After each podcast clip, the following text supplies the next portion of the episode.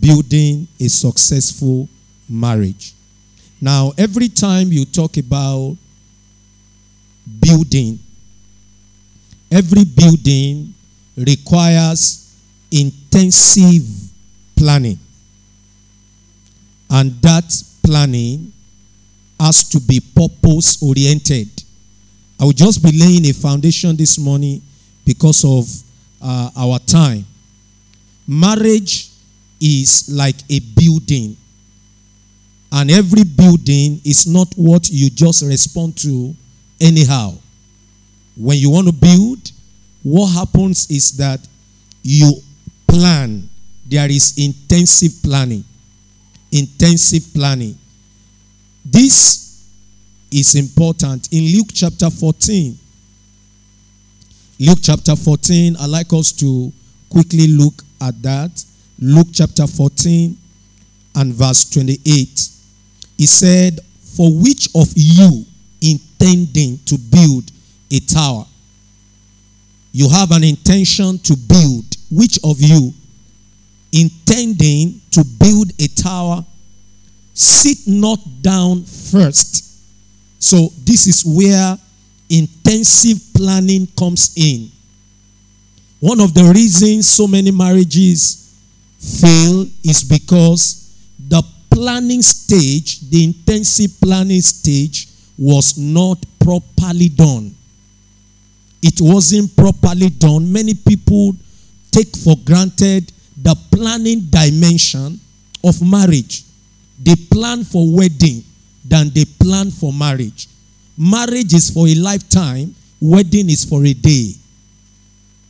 Maybe two days, maybe three days. Even if we use one week for wedding, you can't compare wedding to a lifetime of marriage. So if we know that marriage is a lifetime, definitely you will see what Jesus is saying here. No one intending to build, which of you seated not down first and count the cost. This is where planning comes in. Count the cost. Count the cost. He said whether he has sufficient to finish it. So I don't just respond to marriage. Marriage is a building. We want to build a home. We want to build children. We want to build our destinies. We want to build. In what our Father in the Lord wrote here, I see it as something that just as, you know, as short as that chapter is, it can go a long way to help us. And for those of us who have even gone into the journey, it can be a refreshing for us. So we must plan. It has to, it entails planning and it must be purpose oriented. Why do we sit down? We are looking at what is the purpose of what we want to build. What's the purpose of the marriage that we want to build? So, every builder places a high premium on the foundation. So, every time we are planning, the first thing we are to do is that we look at the foundation. The foundation of the structure that we want to build on it. So, we plan everything as a matter of fact, one of the things I've seen about God is that God plans the end from the beginning. And that's the way we can live our lives in such a way that we are going to experience the best of anything we do. We consider the end of it and we start from the end. So when we begin to plan whatever we do from the end, we discover that it will be solid. Because we're going to have a very long view of, oh, what are we doing? What are we building? How is the structure going to be?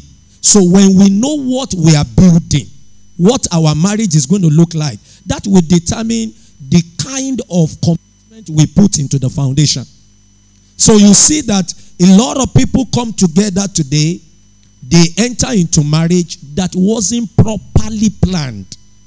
So if it wasn't properly planned, then definitely that means the problem or whatever that has affected that marriage has started from the foundation.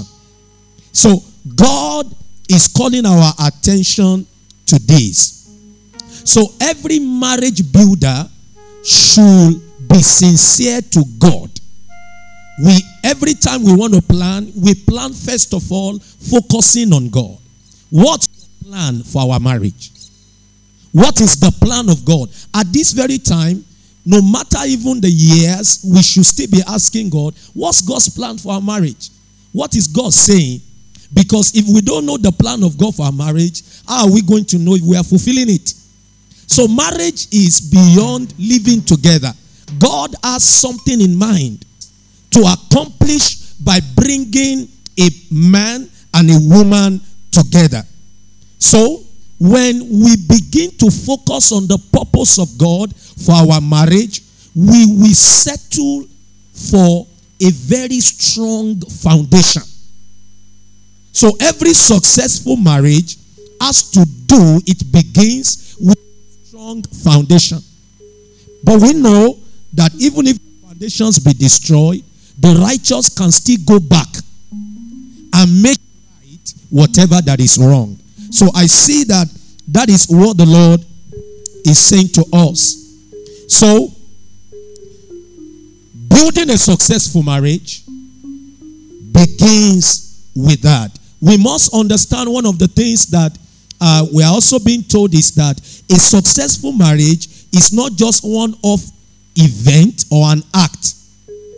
It is cultivating habit from little things to big things. So, success in marriage is not just one time thing, it is that we are cultivating a habit from little things. This little, we get it right. Then the next thing, we get it right. Then the next thing, we get it right. That's how to do it. So, this is important. Now, I'd like us to take note of this. We are told that a successful marriage can be defined as a well planned and sustained marriage. A well planned and sustained marriage. So, a marriage should not just be well planned, the planning must be sustained. Our marriage must be sustained. We must continue to see that the best of God is coming out of our Sometimes when we plan our marriage well and we enter into some circumstance, some challenges that we don't know we can confront, we will not be able to sustain it. But a successful marriage is a sustained marriage. It's a sustained marriage. That marriage sustains the quality that started it. That marriage sustains the purpose that started it. And I see that every time we want to accomplish a purpose in anything, we must go back to the drawing board. We must always go back and say, okay, what is the purpose? Why are we doing what we are doing? Why are we still in this marriage? So, when we go back to the drawing board, even when we have become distracted, the Lord can call our attention to the drawing board and we build from there. Glory be to Jesus.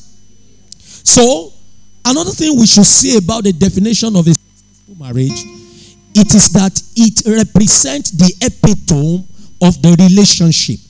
It represents a relationship that happens between Christ and his church.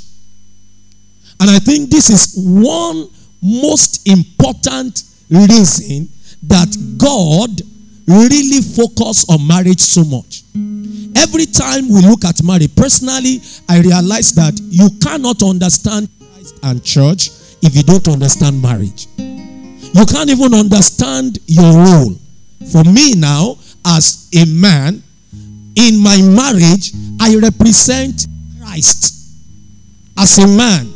So I must, if I want to really be a real man that God wants me to be in my marriage, I study Christ. What are the roles of Christ to the church? Who is Christ to the church? So when I pitch my tent in the role of Christ, then definitely I will be growing as a man, as the husband that the Lord wants me to be.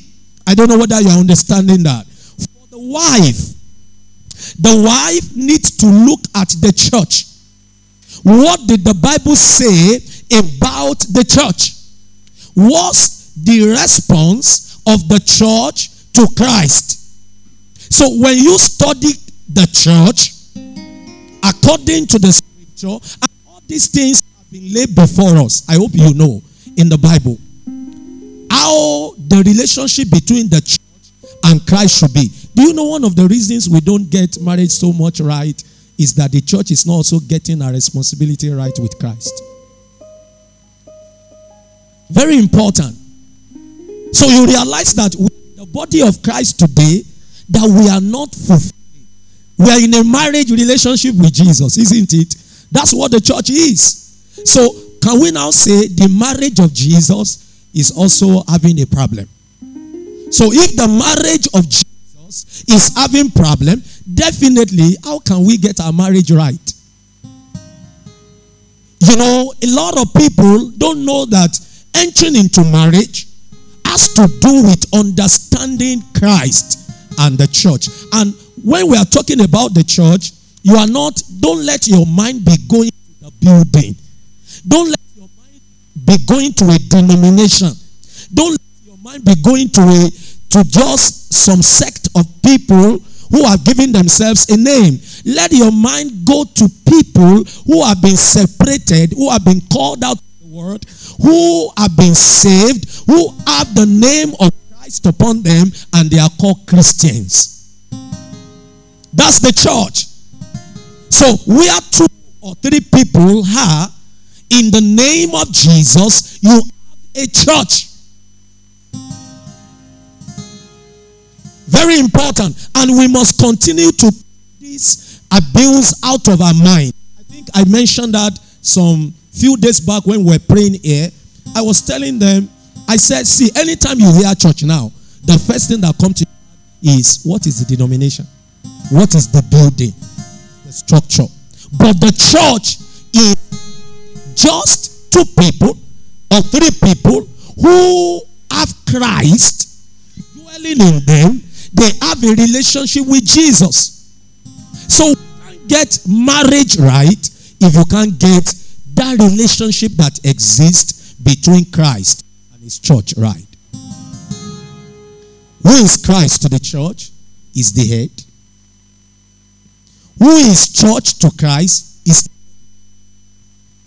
can the body do without the head? No. Can the head also do without the body? No. So you realize that that's the relationship. So now, head and body, what do they represent? Two, three, they represent one. So we must understand that. And number three, definition of a successful marriage is that a successful marriage touches the heaven and the earth. That's how our Father in the Lord defined it. And I love that. That has stuck with me over the years. He asked when we wanted to get married that he would have put and said, Ben, if heaven cannot recognize that your marriage is bringing impact over there, you don't have marriage. In other words, there is no marriage if your marriage does not touch God, if it's not involved, if your marriage is not governed by Him, by Christ, so you realize that there is no marriage. Now, how many marriage do you think everyone can say this marriage is touching us? This marriage is carrying out our mandate. We validate this marriage. So he now said, not only heaven, your marriage must touch the In other words, your marriage must simply, people should look at our marriage and say, wow, this is what the relationship of Christ and his people look like. Because how God wants to build his own family is through marriage. I hope we know that. So that's how we want to build this family. So if our marriage is not touching heaven and it's not touching the earth, God is not accomplishing his purpose. So successful marriage is like that. And I want you to understand this before I begin to round off. We must understand that marriage is a mystery. Marriage is a mystery. And how is it a mystery? Marriage is a mystery because it brings together two opposite sexes from varying backgrounds.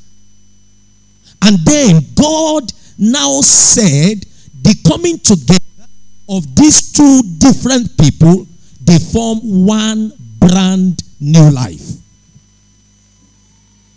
One brand new life. For instance, now my wife, on, I can't imagine that while I was growing up, somebody was going to say to me that from one particular family, one particular family, somebody that was growing in our own family, I was growing in my own family.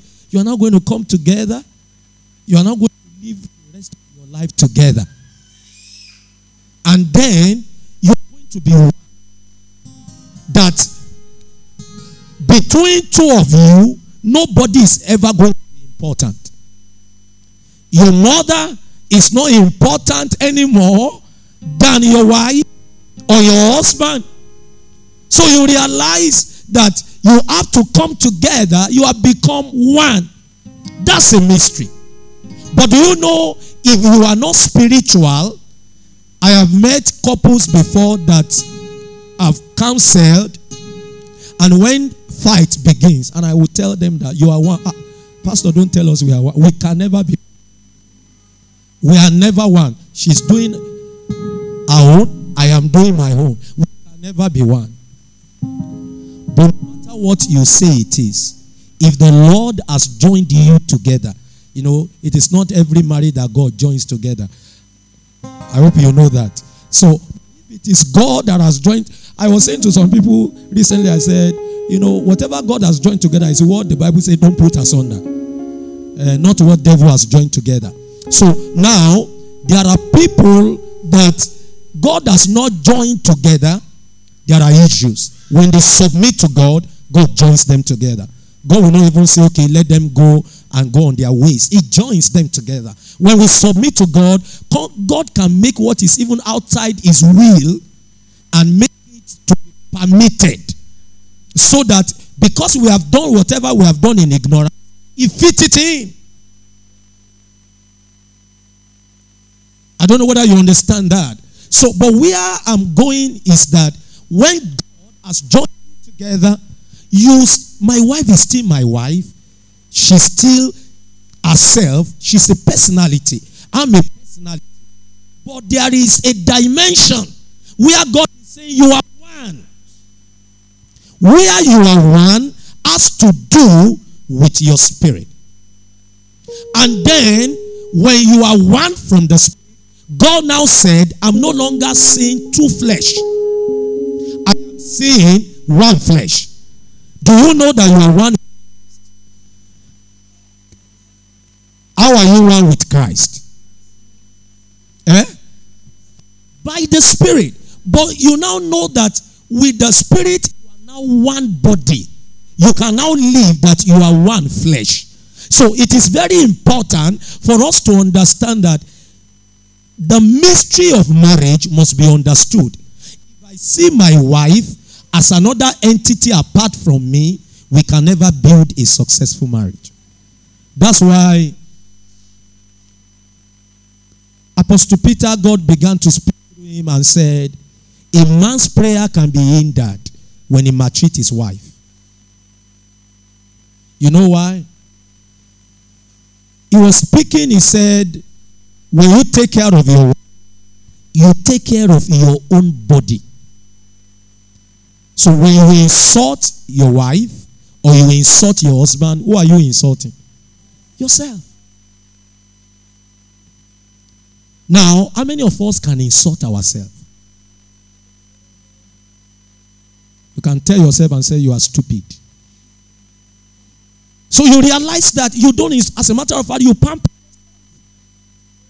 But we see the reason you can talk to your spouse anyhow, the reason you can be selfish in marriage, take care of yourself, things you're supposed to share together, you keep away, is because you are yet to come in mystery that you are one. In up till now, some people are still saying you can't have a joint account. You can operate account together. As my wife is now, she has her account. I have my account. But my account is open to her. Her account is open to me. I can pick her ATM at any time, go there and withdraw. She went for a course at a particular time in Jos. And her money, I spent everything before she returned. She was just receiving a lot. I spent everything. And you know, I realized that in our own dimension, she she's a very good manager. I am in terms of money. So I realized that when I try to like keep something to myself and say, okay, this is my money. At the end of the day, if she asks me and say, account for how you really spend this money, it's going to be a challenge. But a moment I see that we are one, I hope you are getting something. A strength begin to impact me. With this little project that we are doing, she told me jokingly a few days back, said, I hope you know you are going to we are going to audit you. I did as if I didn't hear. She will come to me. She she became my financial instructor. Don't use this money that is meant for this, for that, for this. So issue that when we can have, it will come to a point where she's strong and she's eating me hard. I said, uh, that area, that so, but you just want to like use. I want to overlook it, but God is saying, You are one. She's a complement. So, a moment you realize that you want to live your life, you don't make your spouse to be one with you, you are not complete. Do you agree with me that there are many marriages that they are living in isolation? Just live your life, I live my life, and the only thing that has brought them together is the roof. But the best of marriage comes when you know that you and God making that one to be together is because God has said when the Lord took the rib out of Adam, something was there. There was a hole. God fill it, but the Bible did not say God returned a rib. So something was missing in Adam. No matter how a man is perfect, something is missing in you that your wife will have to complete you. Are you getting it? And do you know Daddy says something here? I want you to take note before we stop. He said, Marriage is a mystery because coming together is a vacuum. Please let's take note of that. When you get excuse me, people will not be seeing your weaknesses. When you get that does not mean you don't have it. When you get marriage right, people will not because you know something where you are weak, that's where your wife is strong. Where you are strong, that's where your wife is weak. So in that area, God has placed you in the life of person to really fill a vacuum. So marriage fills a vacuum. No single person should really think this person is your husband to be if he feels that is very complete. He doesn't need you. A marriage cannot work time somebody claim to be very, very strong and say, okay, I am strong. I am the Mr. Perfect here and the Mrs. Perfect here. Every time you look at a right man, I hope now you can you've been there for the for years. You discover that the only thing that is there is that somebody is filling the other person's vacuum.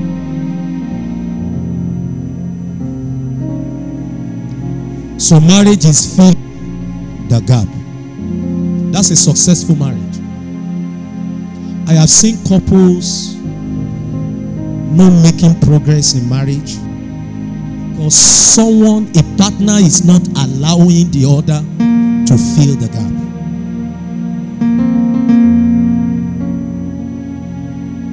So, can we ask ourselves, we that we are married, do I allow my spouse to fill the gap? And you should ask, does your spouse allow you to fill the gap? Do you know the gap to fill in his life, in her life? If she's not allowing, if it's not allowing, how have you been praying about it? So that is marriage. There's something here that daddy said. He said, The wanter comes across the want. The wanter comes across the wanted and their misery turned into misery. Their misery turned into mystery. In other words, their shame turns to glory. The wanter has met the wanted.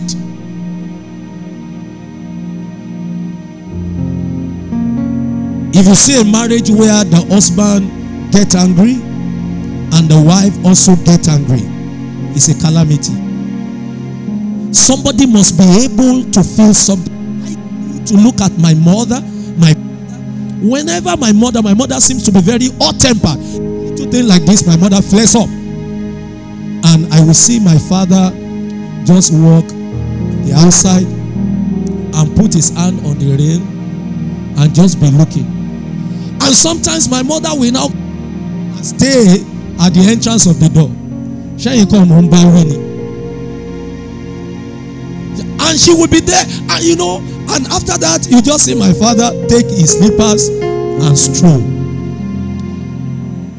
I don't see, I, am not sure that I I can count, I can say maybe two, three times my father will ever reply my mother.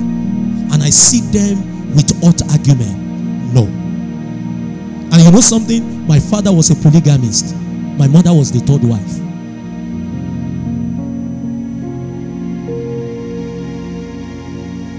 Realize that even though with them that don't get the real marriage right, because marriage has to do with one man and one woman, but yet I was looking at that as a strength for me to learn from.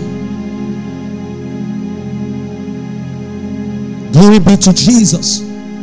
The wanter comes across the wanted. We are praying all our singles and our children that their story will be the wanter has come across the wanted in the name of Jesus. That is said here that the mystery of marriage multiplies our values. God put the mystery of marriage there. Somebody coming from different background meeting together is that it multiply values. Multiply values. So let's close with this. Genesis chapter 2, verse 24. Genesis chapter 2, verse 24. What did the Lord say there?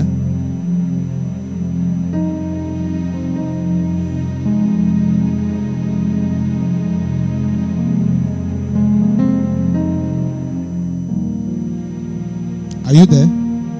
What did good news say there?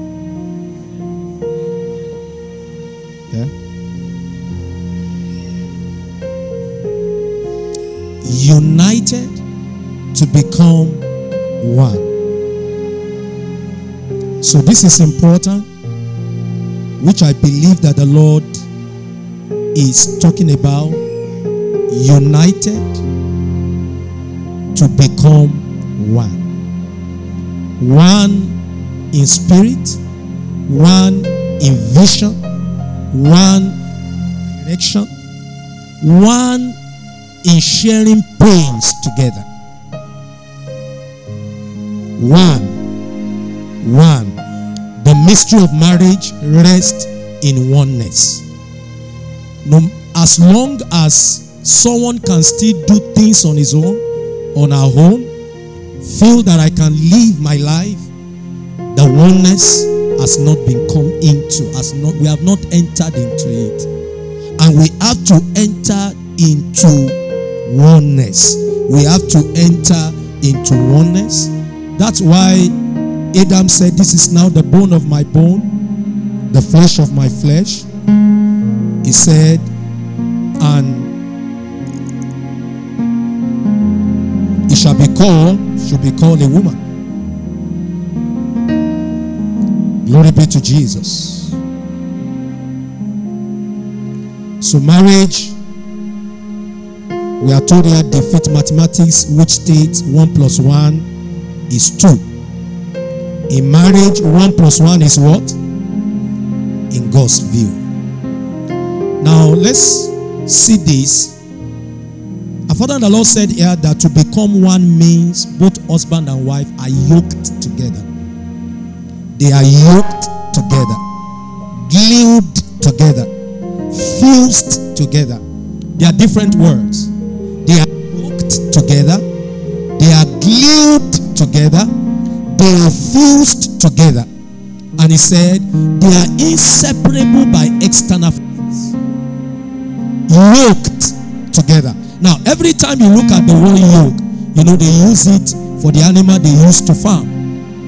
You, when you want to yoke, what you do in yoking is that you tie a weaker animal to a stronger one. So one has power to pull, and the other has the ability to just flow and follow without stress. So they are yoked together, they are fused together, and they are inseparable by external forces. May the Lord give us the understanding of the mystery of marriage. One of the prayers we should continue to pray is that the Lord will give us understanding of oneness. Oneness. You can't hurt yourself. You can't maltreat yourself. You can't abuse yourself. You cannot enjoy yourself. So you realize that whenever those things are now coming in marriage, something about oneness is wrong. Yeah. Glory be to the name of the Father. Can we talk to the Lord, Father? Give us grace as you have spoken this morning